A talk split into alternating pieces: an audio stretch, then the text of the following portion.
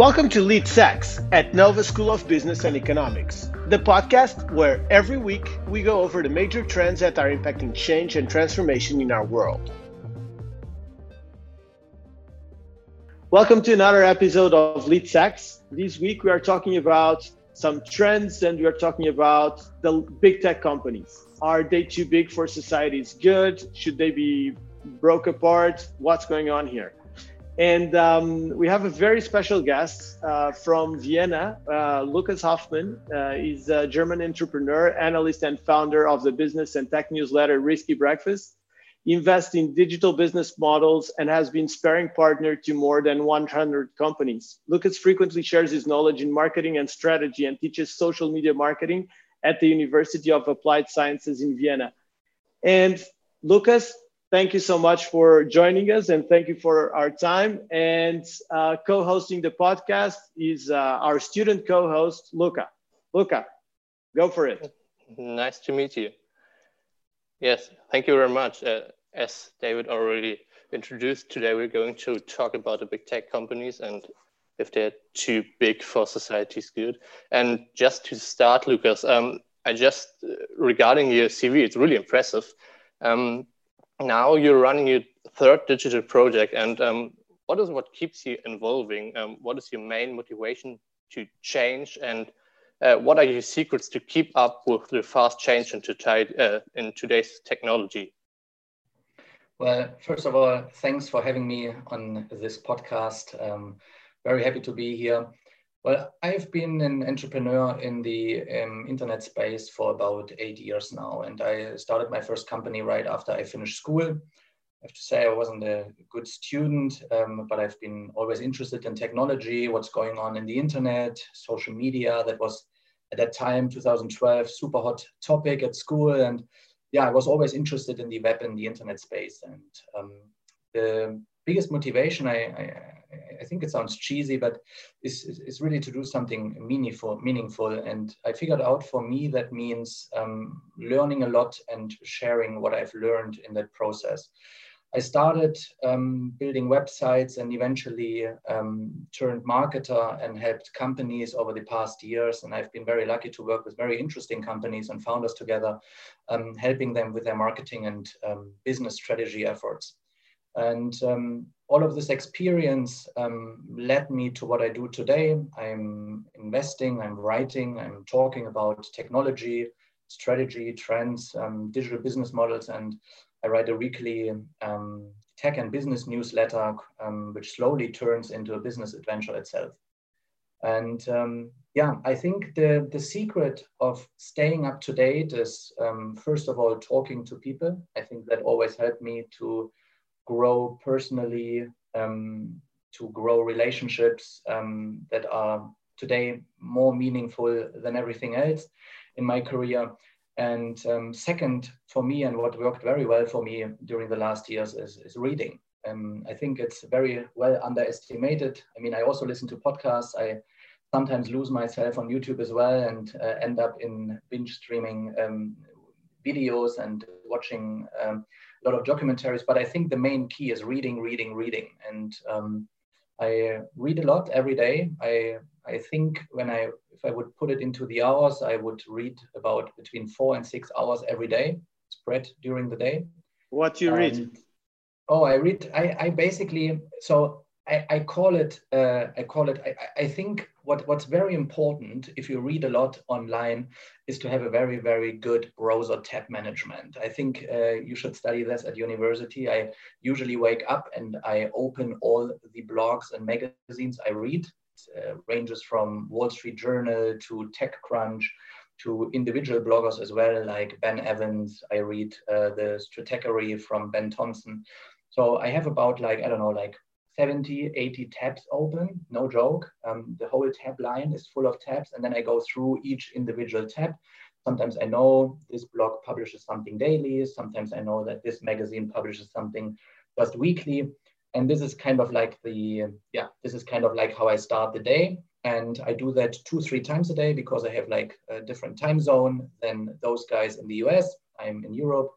So um, yeah, I read during the day constantly, um, and I go through those tabs on a, on a regular basis. And this helps me to stay up to date and keep an overview of what's going on. And um, yeah, and then obviously, and this is also something I can advise everyone who wants to learn something new about something, um, writing about the things that interest me um, is uh, very important as well to understand things on a more in-depth level. Um, so this is what I do with Risky Breakfast. I pick out the most interesting um, developments in the tech uh, in the tech space, and I write about them and add my opinion and try to try to analyze things on a more deeper level and this helps me to understand um, to understand things um, much much better than just reading about them. But this is this is basically this is basically what i do like scanning reading and then figuring out what's important and what's not. Yeah it's definitely like something that has helped me a lot as well is uh, the teaching and um, and writing because it makes you really understand the topic. If you can't explain it simply it's probably that you're not understanding it well enough Right. What are exactly. you writing about right now? We are um, we are at the state we are at a very unique stage of uh, society. Um, right. We are going now. It's October 2020 when we are recording the podcast. Um, the elections are about to come. We are seeing a second wave of COVID with a lot of people just basically bored out of their minds with the topic and starting to question if this is uh, actually there's the need to do so much. Others keep um, others going into panic again. What do you think are the current big trends and um, that we are seeing now? Well, the, the funny thing is, um, when this whole coronavirus thing started, um, I, have been in Vienna when it came to the first lockdown, and uh, the mood around here was a little bit like that the world comes not only to an end, but the world stops developing. Like everything turns around that coronavirus, everything is about the pandemic. But what actually happens is that the world continues spinning, and as the world continues spinning, technology companies um, continue evolving and continue to develop things um, that are meaningful to not only me but to broader society. And there was never like a point where I was like, okay, things uh, things will maybe slow down or things will maybe stop. I mean, the coronavirus in general. Um, is um, accelerated um, many things that already were in place, but maybe we didn't thought about it as much. I mean, we could drop some buzzwords now like um, AI. I mean, we have topics uh, still on the table like autonomous driving, um, which develops hand in hand with the current development of 5G networks. I mean, we saw how Apple presented the iPhone 12 last week with the integration of 5G. Digital health is obviously a very, very big topic that has been accelerated by the pandemic. It's something I follow very, very closely. What's happening in this digital health um, space with companies like um, Teladoc um, that have been actually before the pandemic happened, has already been big players in the in the health sector. But um, the coronavirus um, just brought that brought the need for everyone out there to um, yeah to have like a a, a, doctor and um, advice from like a medical at the fingertip of your smartphone. And it's something that has been accelerated a lot by the pandemic. Another trend I follow very closely, which is also accelerated by the pandemic, is a shift from cash to mobile payments. Um, we see how people are actually more aware of how they pay things, um, not exchanging anymore as much money as it was before. So there are many, many areas that I could address, but I think we would need like a, a podcast episode for each one of those topics. But um, yeah, what happened is that the same trends that existed before Corona are still in place, but some of them has been accelerated and um, some of them um, maybe just took a change. I mean, when we look at what trend by definition means, and when you ask me what are some future trends, I mean, a trend means there's a it is a general direction in which something is developing or changing. So we have development or change.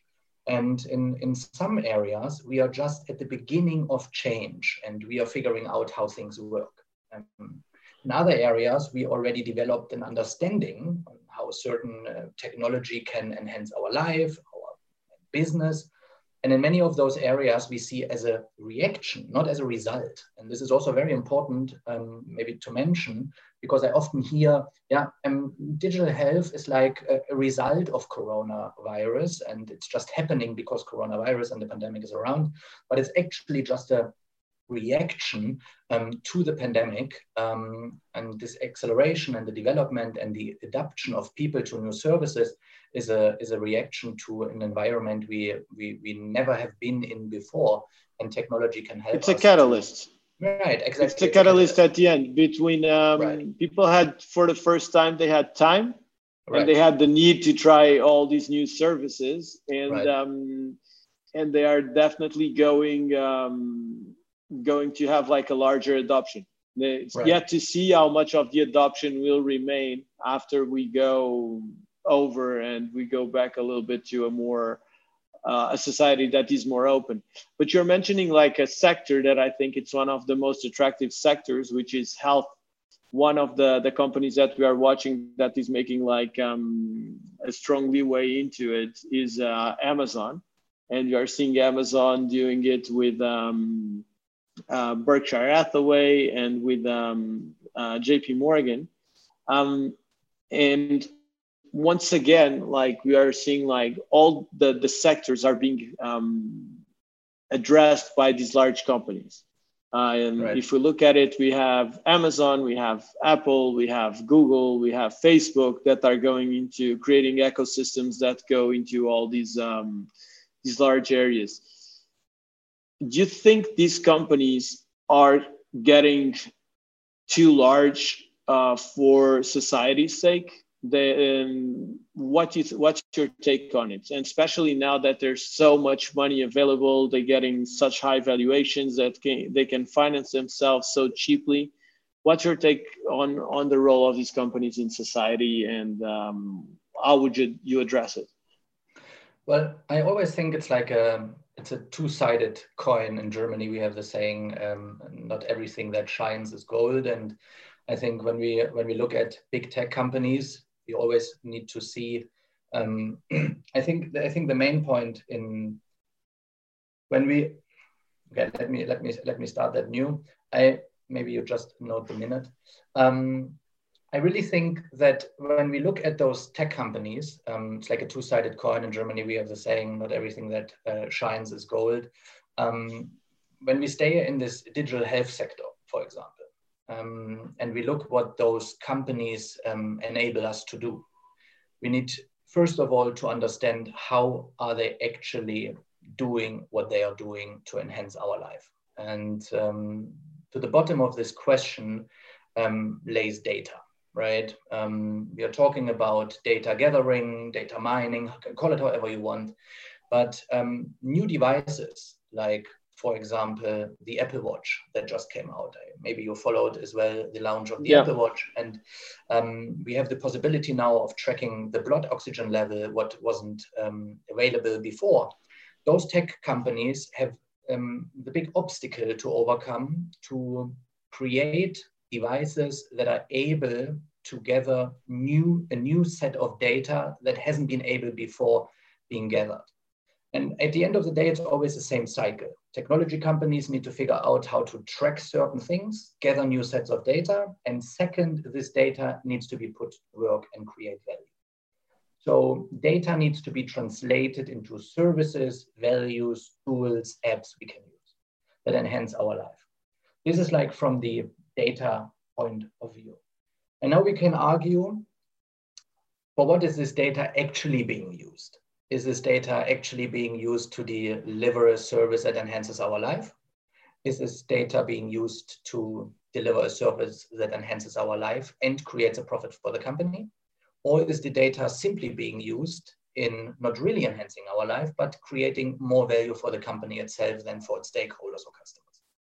And when we look at technology companies, and we have Apple, we have Amazon, um, we have a Google, we have a Facebook, then we need to ask ourselves, like, first of all, how much of this, I mean, as important as a technology is, how high is actually the acceptance, acceptancy of us as customers in giving away our data and how actually and how fast do these tools and services um, not only gain, track, uh, gain traction in our society, but also how does our needs and wishes and fears ultimately changes while using those different technology products. When we look at the Apple Watch, um, we didn't really had the fear that our blood oxygen level at any point of view would be too low or too high. I mean, a question to you, did you ever thought about before the Apple Watch came out that you would need to have, that you need to track your blood oxygen level? Did you ever thought about that? I mean, I, I wasn't thinking about that two years ago. I wasn't I wasn't being yeah. like, oh, oh shit, I don't have a watch on my wrist that, that, that doesn't track my blood oxygen level. So we are actually always going from stage to stage to stage where we have like where we are confronted with new sets of data here, new sets of data there. And we as human beings, as consumers, as users, we need to ask ourselves, how much do I really or how how important is this new set of data for me? Or but is general population that, but you think general population is actually aware enough of the relevance of data and how do we get how do we get the people aware of that does that right. actually do you think that's actually going to happen once we are a little bit more um, realistic because even like yeah. a lot of educated people and ceos and executives of uh, large companies they still have not understood they talk about data but without realizing exactly what it is how it works what they can leverage it for. So talking about the majority of population understanding about the big impacts even like if you look at was it at uh, the congress auditions in, in the us the questions were just like dumb to be honest to mark zuckerberg at the time. So how do we get along? How do we actually go and and develop that knowledge and develop that uh, people's action? Yeah. I mean, the, the, the thing is that the when you look at the technology companies and how technology companies, and we are talking about today about the, the big um, technology companies, um, they created, and this is very important to understand, they created in each one of them created an ecosystem of products, services, tools, apps that is structured in a way that it's nearly impossible for us as end consumers um, to look to have a look behind the scenes and figure out what's going on with our data and how this data is exchanged between all of those services and apps and tools and whatsoever in this uh, in this particular ecosystem. So when you look at the at the antitrust hearings, um, which you which you referred to, um, you could you could you could basically see that um, each one of the lawmakers sitting there and asking um, Jeff Bezos or Mark Zuckerberg, they all had like one particular topic that is quite easy to understand. We can ask the question about, hey, um, Amazon, are you um, using the data from your marketplace in, to understand what kind of products um, sell best and then just copy those products on your own and uh, ship them on your own. And this is uh, harmful to your competition. We all understand what's going on there.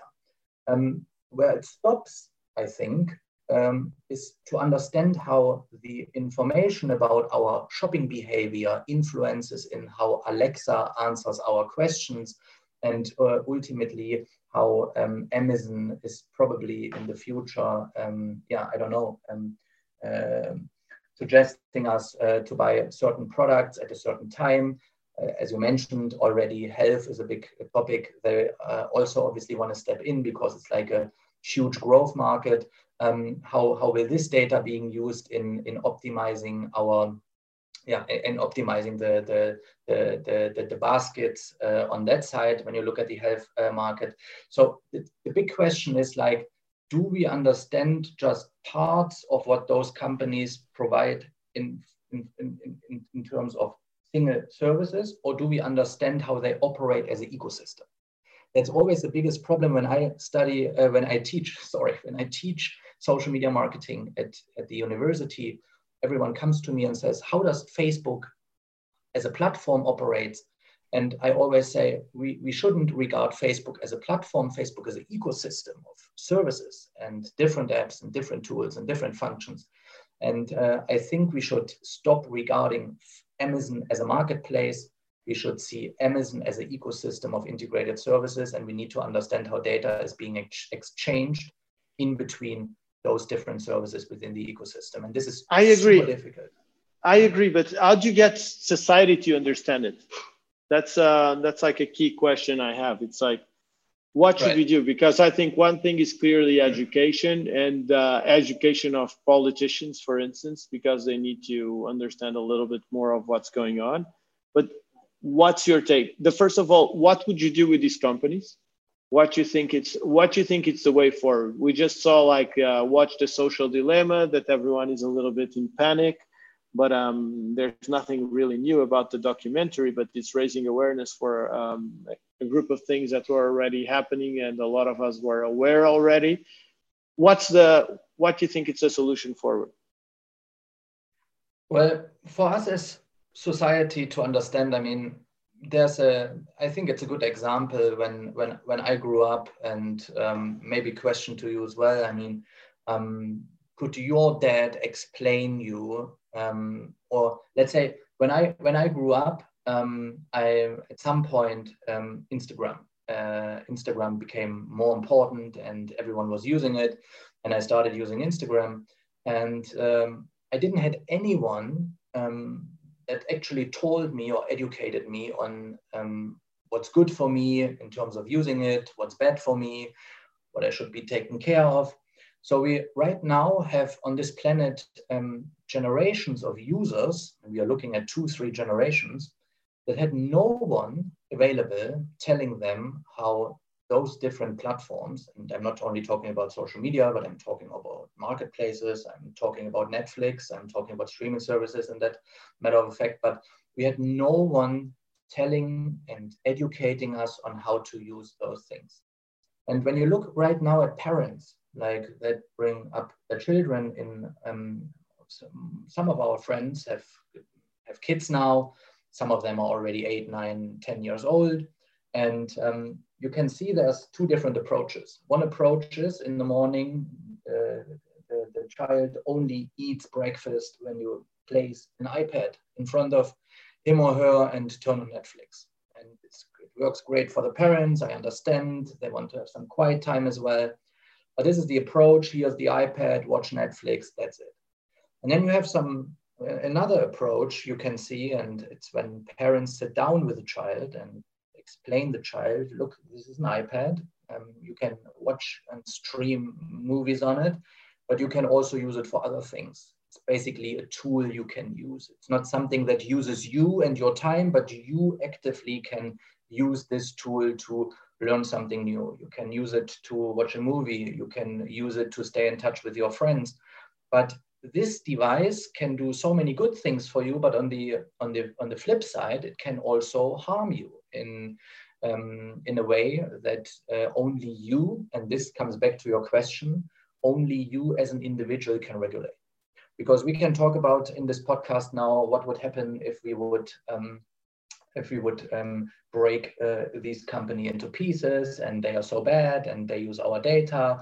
But at the end of the day, I mean, I'm asking you, we all know what's going on. Um, if you know that um, Apple charges app developers in the App Store 30%, a 30% fee of what they sell there, do you think that's fair? Hmm, probably not really. Do you think it's fair that uh, Amazon um, maybe um, yeah uh, pushes its own products i mean this is just like a, it's just like an example but do you think it's fair that amazon pushes its own products maybe before um, or ahead of um, third party sellers no you also don't think that's maybe fair but we still continue using those services yeah but i think i i so do i think i think you have a couple of questions there i used to mm-hmm. work at sony music and at the time it's like um, Sony Music um, or the, um, the, the music labels, they hated MTV because MTV took control, took control. Right. Right. And then, uh, and you had to produce music videos that they wouldn't pay for. And that would be their content. And they would decide who would sell uh, music and who would not. And when Apple came along, and um, I was at Sony Music, and uh, they literally just ignored iTunes and Apple started taking 30% share, and they're like, whatever, we don't care. It's like our businesses are, are the CDs, and right. then basically companies like EMI went bankrupt. Right. So if you ask me if, if it's fair, well, at the time, honestly, the music industry was just being arrogant, and they were like short-sighted. Right. So right. yeah, pretty much. If the music label started uh, bank, uh, going to bankruptcy because they didn't see change and they didn't want to compromise their their profits in order to invest in uh, innovation, yeah, I think it's fair. Um, right now, the situation changed a little bit uh, in the sense that at the at the time, a lot of companies could come into the space. A lot of companies right. didn't come into the space. The same thing with Amazon the same thing um, with Facebook. Right now, is are these companies too powerful for other companies to challenge them, or they've just became like monopolies that um, competition is very hard. So I think it's um, right. it's not a direct answer because on one hand you want to promote uh, competitiveness and you want to promote innovation. On the other hand, you want you don't want all the other companies to go bankrupt and just have like four or five institutions basically controlling the whole of society with further implications in society like you have with facebook for instance when you're talking about interference in um, the us election so that's, that's, a little that's bit not something yeah. But but that's not something technology companies invented or created i mean what we are talking about is market power influence anti-competitive behavior that's nothing new it has been no. part of it has been part of American economics ever since, and um, we see that. but you're having the first in, global. I would say you're having the first true global uh, companies right now. I don't right. think in, in terms of Amazon even, or Google. Yeah, I don't think you've ever had. Even if you look at a company like Walmart, which is like uh, one of the the gi- was one of the giants and still is, and now it's becoming more competitive again. But its presence is limited to the U.S., a couple of countries in Latin America, and I think the UK. Not more than that. Right now, you're you're having like truly global companies uh, that but, uh, Walmart, Walmart, Walmart owns uh, the very large uh, share in Flipkart, which is one of the biggest. Uh, what is one of the biggest um, online retailers in in India. So yeah. what happens? What what happens? What happens right now is that those companies those more with a more traditional approach and that have been around longer and that are having we could argue more traditional business models. Um, that's totally right. They the, the, the, the way on how they can grow their market share is actually opening up um, countries where those other platforms um, maybe had no focus on or was where the entry was um, too difficult at that time um, so yeah, this is this is that's for sure. I mean, I mean, we see that we see that right now. I mean, the, just happened this morning, right? Um, we we all followed, I think, the antitrust hearings in the U.S. this year. Um, very special event, right? I mean, it was the first time. Was actually the first time. I didn't I didn't know that was the first time, but it was the first time that the CEOs of Amazon, Google, Facebook, and Apple um, appeared in an antitrust hearing together. And um, I mean, the antitrust hearings are super important tool for transparency and accountability. Um, but but the thing is, I mean, even if we even if we see that market power influence anti-competitive behavior is nothing new that technology invented, one thing changed, and I think it's the playing field and the understanding how technology companies might, I don't know, let's say bend the rules. As I already said, like most of these companies created super complex ecosystems um, different devices, services, apps, platforms. I mean, you have no chance to dig through that. I mean, you need to dig very deep and untangle the structure. Um, but also then you need to connect the dots and understand how data might be used across all those services. And um, yeah, here comes the antitrust hearings into the play. I mean, the, the first thing, I mean, I think this is very important as well for all the listeners. We need to understand um, the role of these antitrust hearings because they are basically what you ask me, they ask themselves the questions are those tech companies too big? And an antitrust hearing is actually not a trial yeah, with a verdict. I mean, nobody leaves there uh, with handcuffs and immediate, uh, immediate penalty. they are more or less for the law, lawmakers in the US to understand. And uh, this is very important to understand the practice of those tech companies and then gather evidence in whether or whether or not they become too powerful. So actually what you asked me, this is what they ask themselves in those, uh, in those hearings. And this can uh, lead to further action. And this is a good timing for the podcast because this morning, uh, Department of Justice took action and they filed an antitrust lawsuit against Google. And uh, I don't want to dig, to dig, too deep into the topic. That would be a podcast also by itself, but you can find super research on Wall Street Journal. But this lawsuit is basically about Google's power as a gatekeeper to the internet on a, on a, on a, on a global scale and perspective. What you said, right? We see truly global internet companies. And when we see truly global internet companies, they have a high chance of becoming global gatekeepers, which means they actually decide who of our competition we, uh, we let in, who we wouldn't. And um, this by the Department of Justice is by far the most aggressive move now against a tech company. Um, and I have I have like two two two set, one set of data I want to share with you. I mean, you need to imagine this. I, I read this this morning in Wall Street Journal. More than seventy percent, it's nearly eighty percent of all search queries in the U.S. alone come through Google, which means you have like eighty percent of all search volume coming through this single individual search engine. And I don't know what's going on in your smartphone, but if you have an Android, Google is pre-set up obviously as a search engine on hundreds of millions of phones and it can't be deleted. I mean, it can't be deleted. It's on the phone. You have to use it. If you don't want to use it, you need to somehow find like a trick around it and um, wind yourself around this platform. It's on iOS as well. It's on iOS as well. But but how yeah. how on how on earth should a competitor enter search with this level of gatekeeping market power? you know and this is just the search engine itself um, when we're talking about from from user perspective if we talk about it from business perspective we can also talk about um, search ads and pricing models of them and what kind of ads uh, are preferred by the search engine what kind of ads aren't stuff like that but i think we all got the idea right and when you ask me about um, my opinion about it, I think. When you talk about we all got the idea, do you think most people got the idea? Because I wouldn't say that the people on this podcast are actually uh, the, the norm. I think like the level of understanding about these subjects, which is also part of our job, is is pretty high compared to to most people. Right.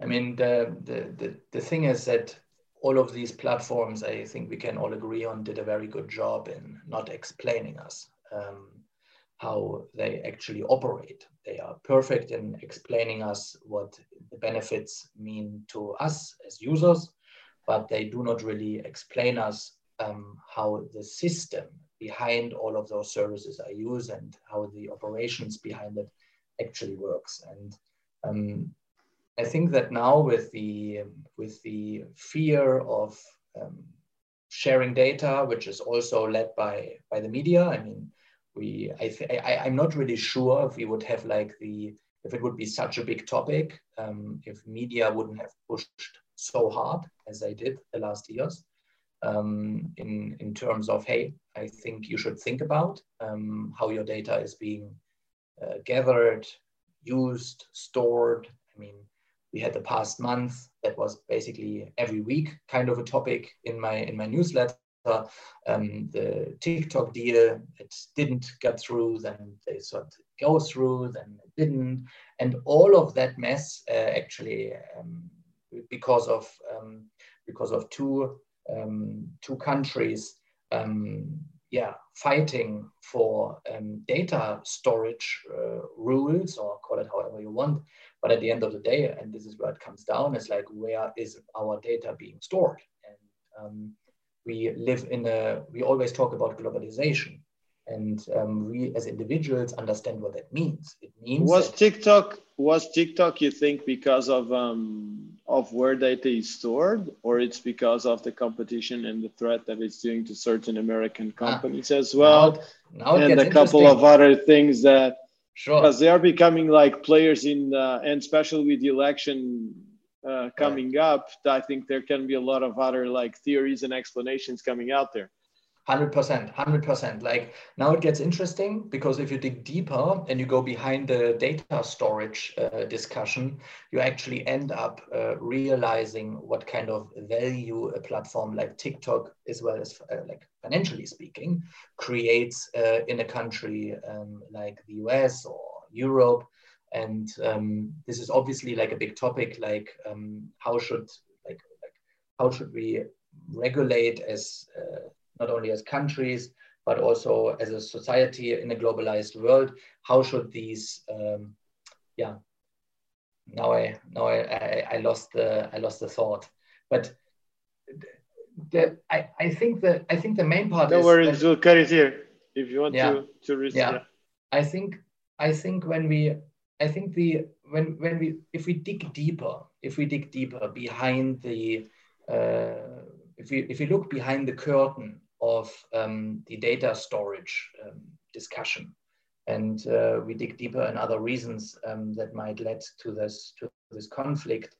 Um, obviously, again, and this is what, what, where it always comes down to, we talk about um, influence, you're totally right. The election is up. Um, we talk about not only the influence, but also the financial perspective such a platform creates I mean, if we have like a if, there would be in the future and i think this i mean this is always like a yes and no game here but um, if there is like a, a, a us us version um, of tiktok um, in like a joint venture company structure it's not really really clear how they how they want to set it up at the end of the day but if there is such a structure, I mean, um, the, the, the, the, value creation also financially um, would, would, would obviously lay more on the US. And I think these are all, I mean, there's many, many, many reasons um, we could argue now about, but um, at the end of the day, we need to understand that we live in a globalized world and uh, living in a globalized world means that you and me we know that you can fly from Tulum to Vienna tomorrow. I mean now yeah. in the pandemic times it's a it's a bit it's a bit difficult probably I mean with uh, certain restrictions but um, we can travel the world and uh, um, I can yes. work wherever I want here we um, sit here we, talking we sit, about sit, the globalization yeah. and all the big companies would there be another um, yeah approach on how to regulate them instead of just educating people. Uh, in the beginning, we talked about we could maybe um, dismantle them or torn them apart. What do you think this would be a, another idea, and what would be the outcome of doing such a thing? Yeah, first of all, um, first of all, to finish to finish that thought, we all live in a globalized world, but our world in terms of tech is not as globalized as we actually think because um, we have um, we have countries on this planet that um, operate in their very own uh, ecosystem, and that ecosystem means that um, only certain platforms are allowed to use. If I'm gonna go to Moscow tomorrow, um, in Moscow I can't use LinkedIn, for example.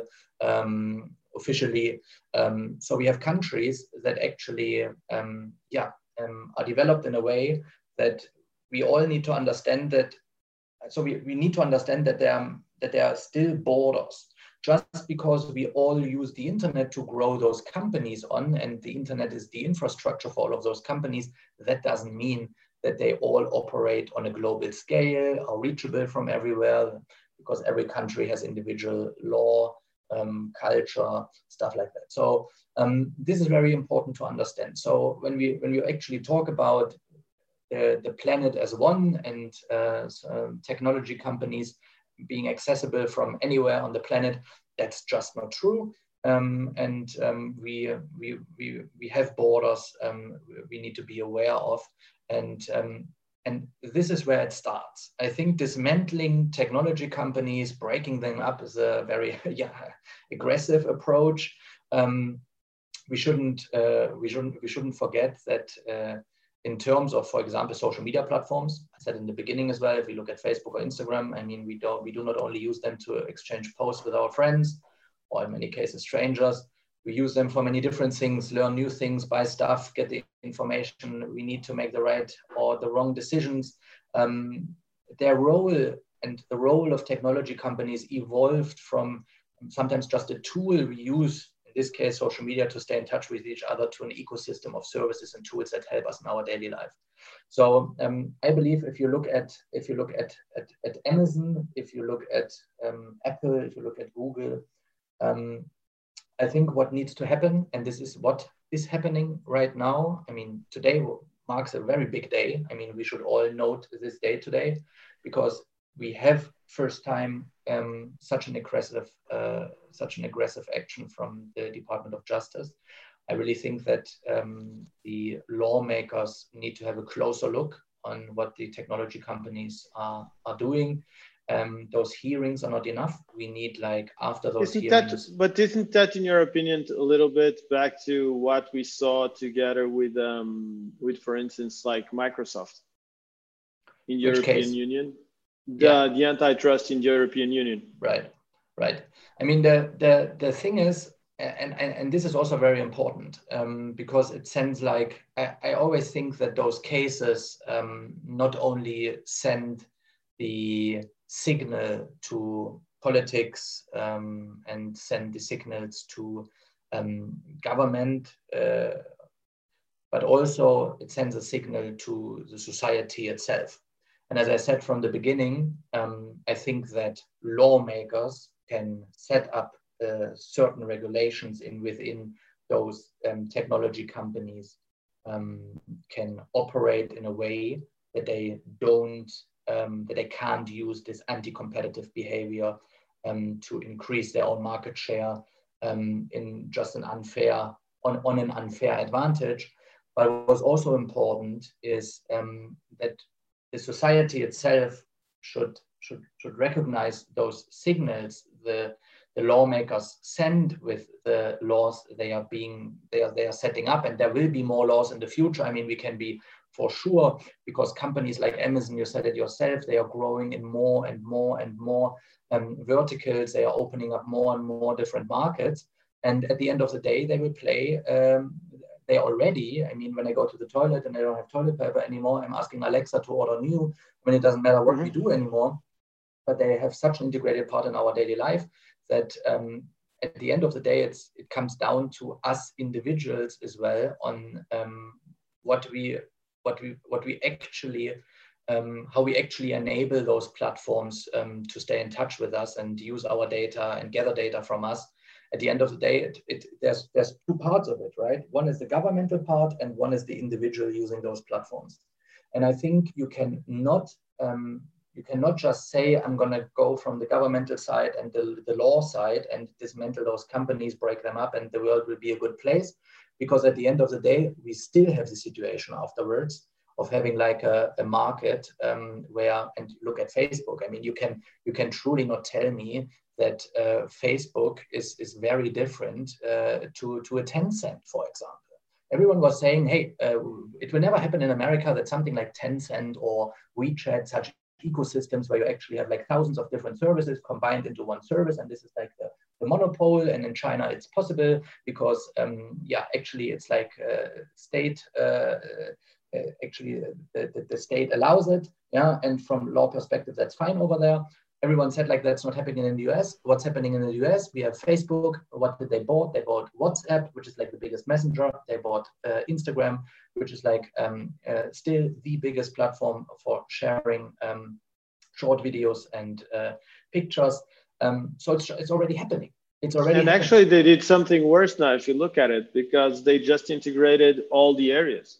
They just Yeah. integrated all the messengers, all the users, all together, all something together. that they said that they would not do, and it was impossible. I'm actually writing about that uh, right now. Right, and uh, just uh, I'm adding one more, and we can add more and more and more if we talk longer about it. I mean, uh, shopping. No, Instagram shopping uh, is, uh, is is is coming to its place. I mean, I, I think they corporate. I think they did a co- uh, yeah they do it together with Shopify. Um, but at the end of the day, I mean, shopping is another big part. I mean, we will not only share uh, what's going on in our daily life, but we will also use this platform to actually um, buy things. So um, yeah, it's happening. More and more and more and more services integrated, um, taking up more and more of our daily needs um, and fulfilling our daily needs. So um, it's happening. But in my opinion, and this is everything is just a forecast because um, I am as uh, in, like in the stock market, it's uh, it's uh, I can only say what's happening right now and uh, take action on what's what's happening right now because nobody knows what's happening in the future.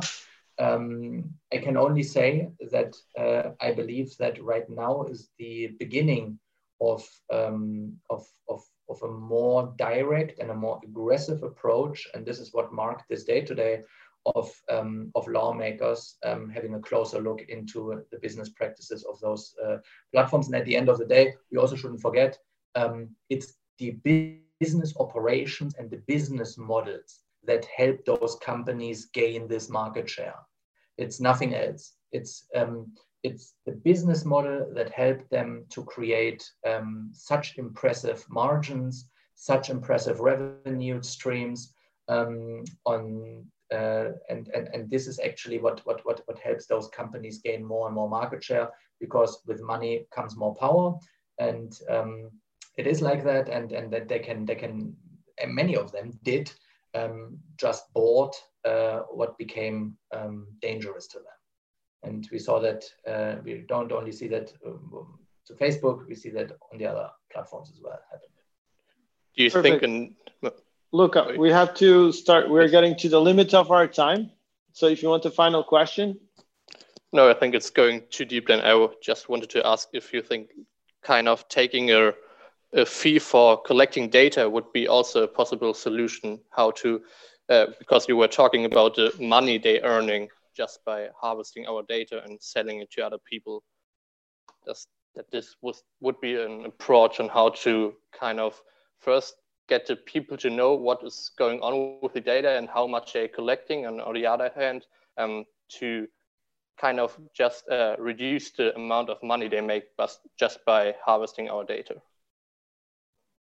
So that I understand it correctly, the that the platforms get charged for using the data? I, I didn't really for, for kind concept. of for, for storing the data, for example. Just, for storing the data, that the yeah, companies for, get get charged for storing the data. Yeah, for harvesting it from us. So for every megabyte, uh, for example, they need to kind of uh, or are charged for a couple of cents, and because they collect a lot of it, they have to pay a high fee in the end. Just but who do they pay it to? For instance, as taxes. Right. I mean, this is this is the, the whole the whole tax question is we can make a series of podcasts. Um, I think that this uh, things things go wrong in so many ways um, when we look at the tax situation. Um, but that's a very I, I, I, never I never thought about this uh, paying for data gathering or data storage uh, idea or model. Um, it's, it's, it's, rather interesting because right now, what's happening right now is that the, the platforms um, earn money from the data and uh, use that money um, for operating those platforms and um, creating more products and services for users.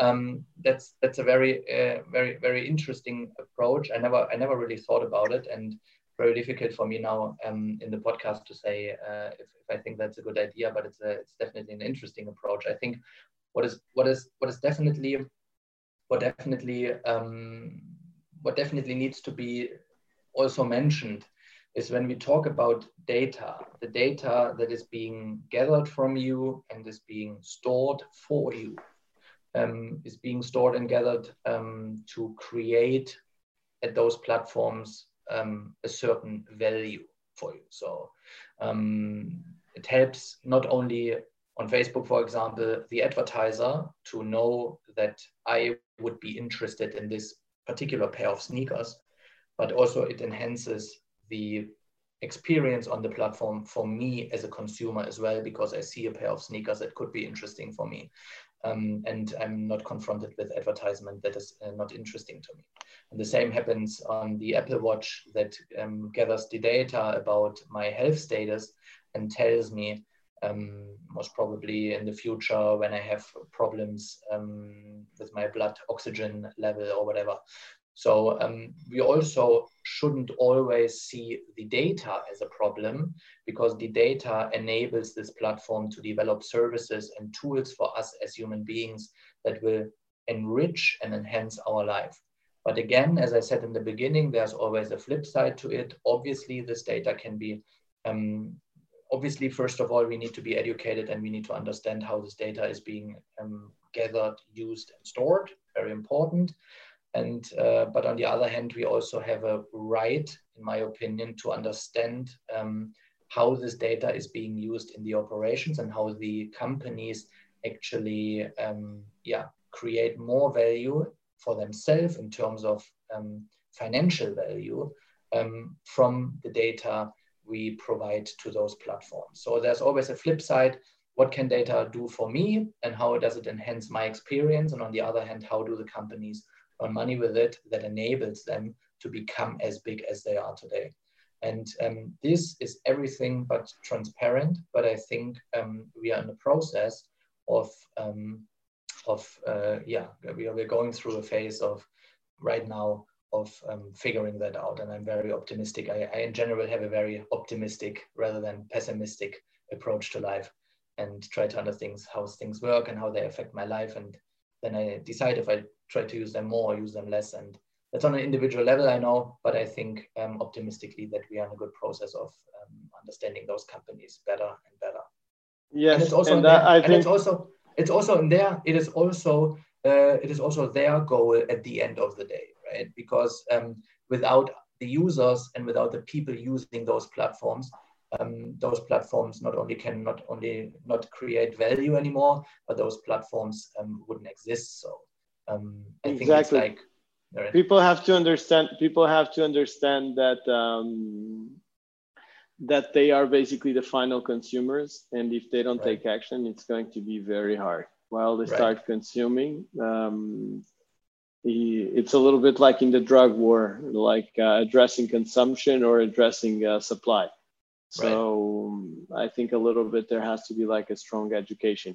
Lucas, Absolutely. thank you so much, and Luca, thank you so much for for your time. Uh, really appreciate it. Uh, like you, you, mentioned, this is like conversation for many many podcasts, and I hope uh, we have um, the chance to to repeat it and probably go a little bit more in depth into some of the topics that um, we we saw today. And I want to thank also the production team um, at uh, Lead Sax, and we'll see you again next week. Thank you so much, everyone. This was the Lead Sax podcast, and it is produced by Marika Agelberg, Marius Busen, Felipe Santiago Lopes, and David Bernardo Santo. We'll see you next week.